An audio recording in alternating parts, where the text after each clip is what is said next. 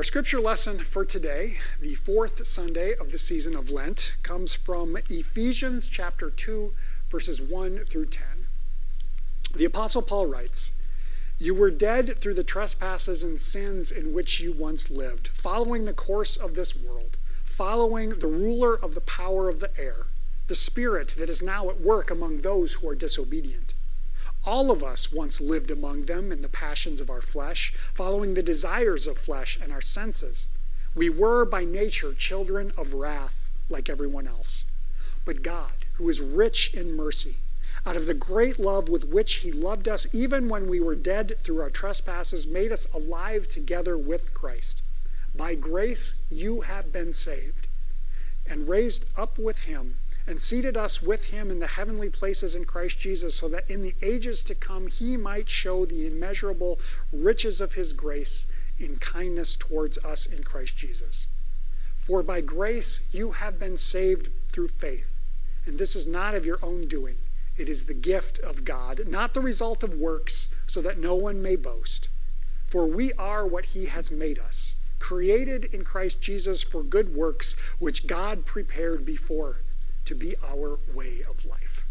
The word of the Lord. Well, people of God, may the grace and peace of our triune God be yours today and forever. Amen. I'm going to start today with a little song, a little ditty, one that I've remembered for a lot of years now.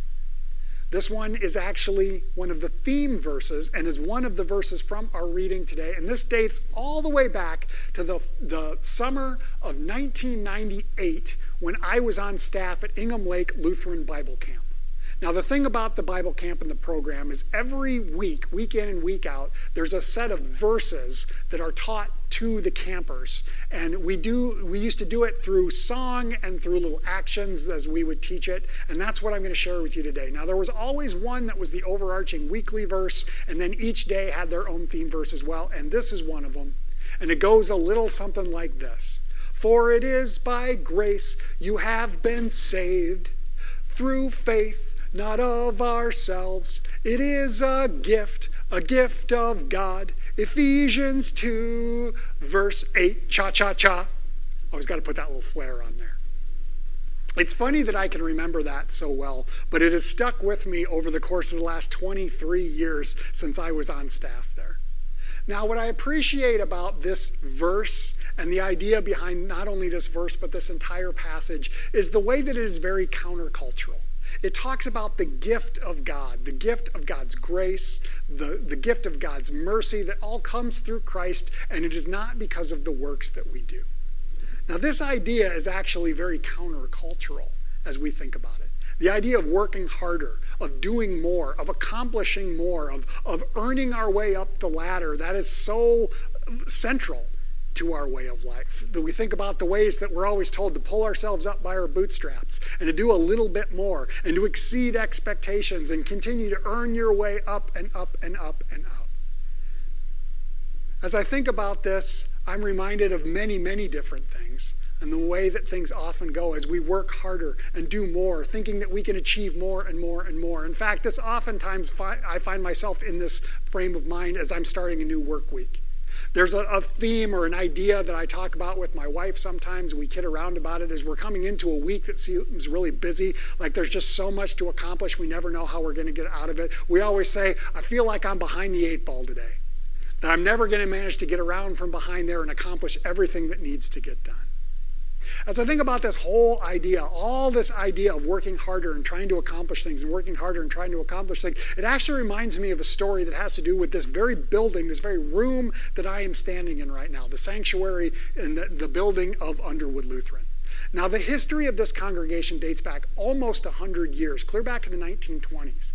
When Underwood Lutheran first became a congregation, they first existed in a very small chapel like building that was here in town. Actually, that building doesn't even exist anymore.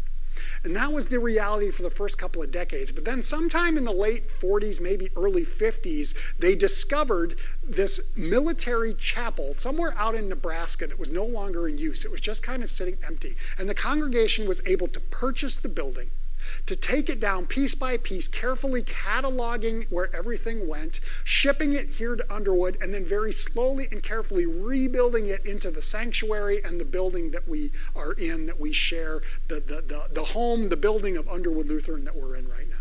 It was a very long, very meticulous process that took a lot of work to finally get to the point of completion.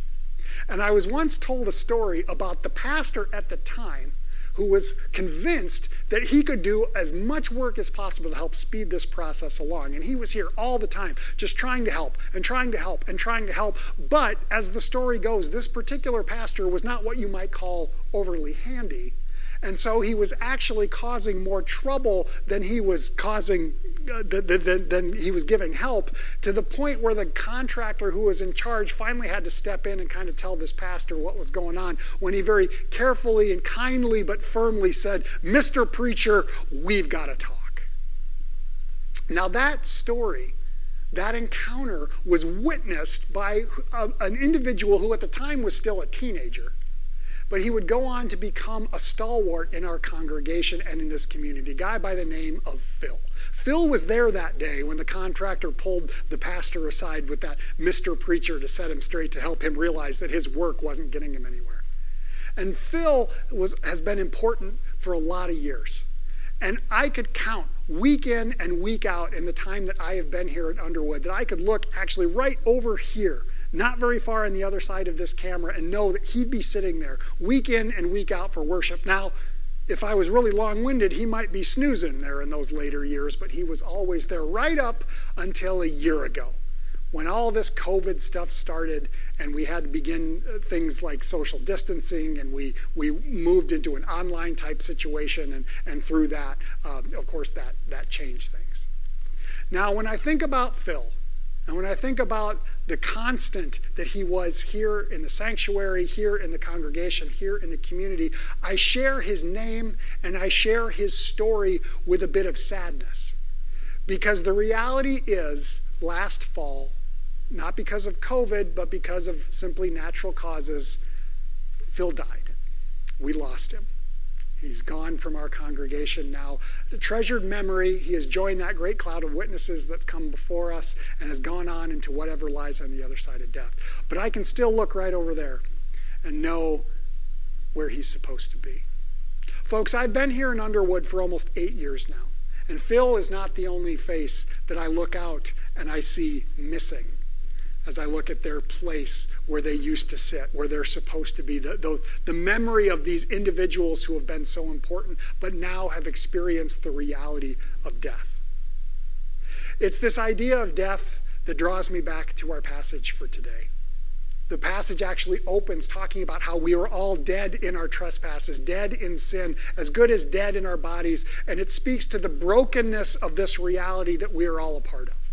Death is a reality for all of us. All of life will one day experience it because life has an ending point.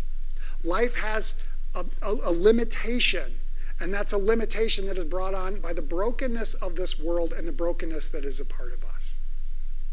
Now, as we think about all this, of course, one of the many aspects of, of faith and life in the church that we talk about is eternal life, the eternal life that's given to us through Christ, the, the, the, the life eternal that we'll have with God, the fulfilled life that we'll have with God. Now, in our culture, we think, again, as I mentioned at the beginning, about how we work for things how we work hard to achieve it. If, if I just work a little harder, if I do this, if I, if I work hard enough to eliminate that bad thing, I can get past that. And if I focus over here, I can do that. If I just work harder, I'll get there. But that is not what the gospel tells us. If it was simply about working our way into it, then Christ died for nothing. Then there was no reason for this free gift of God's grace given to us through Jesus.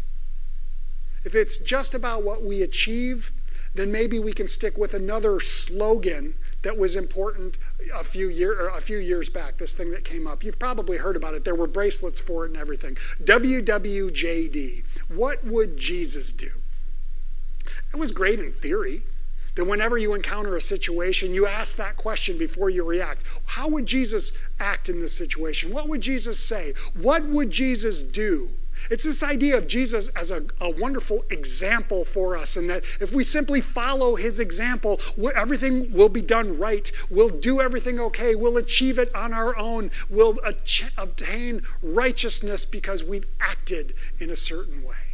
Jesus as example. But, folks, that's not the way it works. We hear in the passage the free gift of God's grace, which is through Jesus. And we remember that whatever it was that God was accomplishing through the life and the death and the resurrection of Jesus, however, God was somehow righting the wrongs of this broken reality and somehow redeeming this broken reality, of somehow overcoming all the brokenness and limitations in there, it's not by giving us an example, it's by giving us a gift the free gift of God's grace through Jesus Christ. This is the example, this is the, the, the, the, thing, I should say, that we, that we cling to in the gospel, the reminder that we can't do it on our own, that it's not about what we achieve, that when it comes to this idea of righteousness or faith, or when it's this idea of this eternal life that is promised by God, that it's not because of what we do, it's about who we are.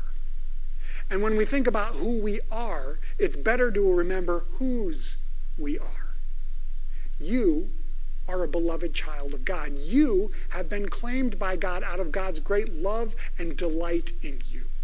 Yes, we are broken, flawed people. All we have to do is take a look at the way that our relationships suffer, at the way that we don't manage to always be in harmony with one another and with this world that we have made. We realize this brokenness, this, this limitations, this, this, this aspect of life that is so true for all of us.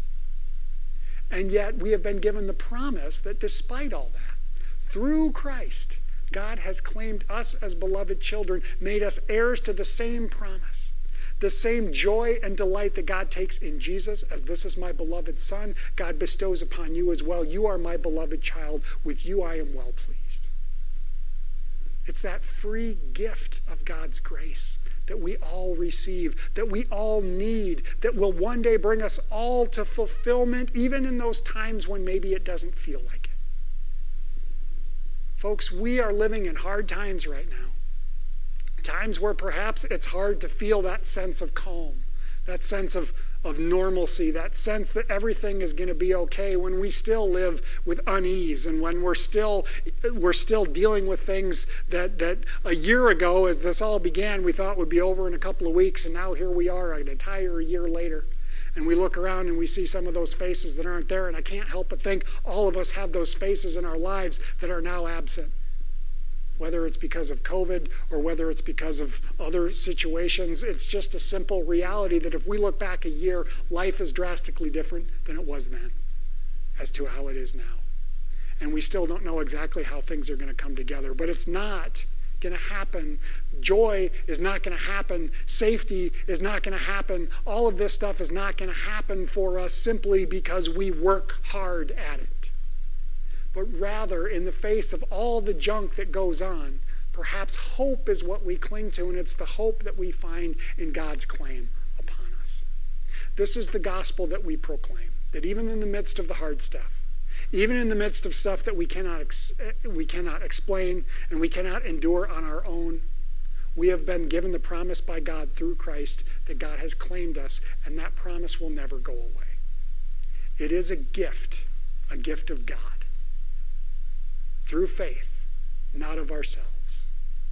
And, folks, if we think that we can manage it on our own, if we think we can achieve it on our own, that we are capable of doing any of this stuff on our own, well, then maybe we need someone to take us aside and, and kindly and yet firmly remind us, Mr. Preacher, we got to talk.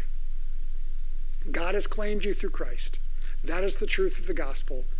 And maybe today, that's all we need to say. Amen.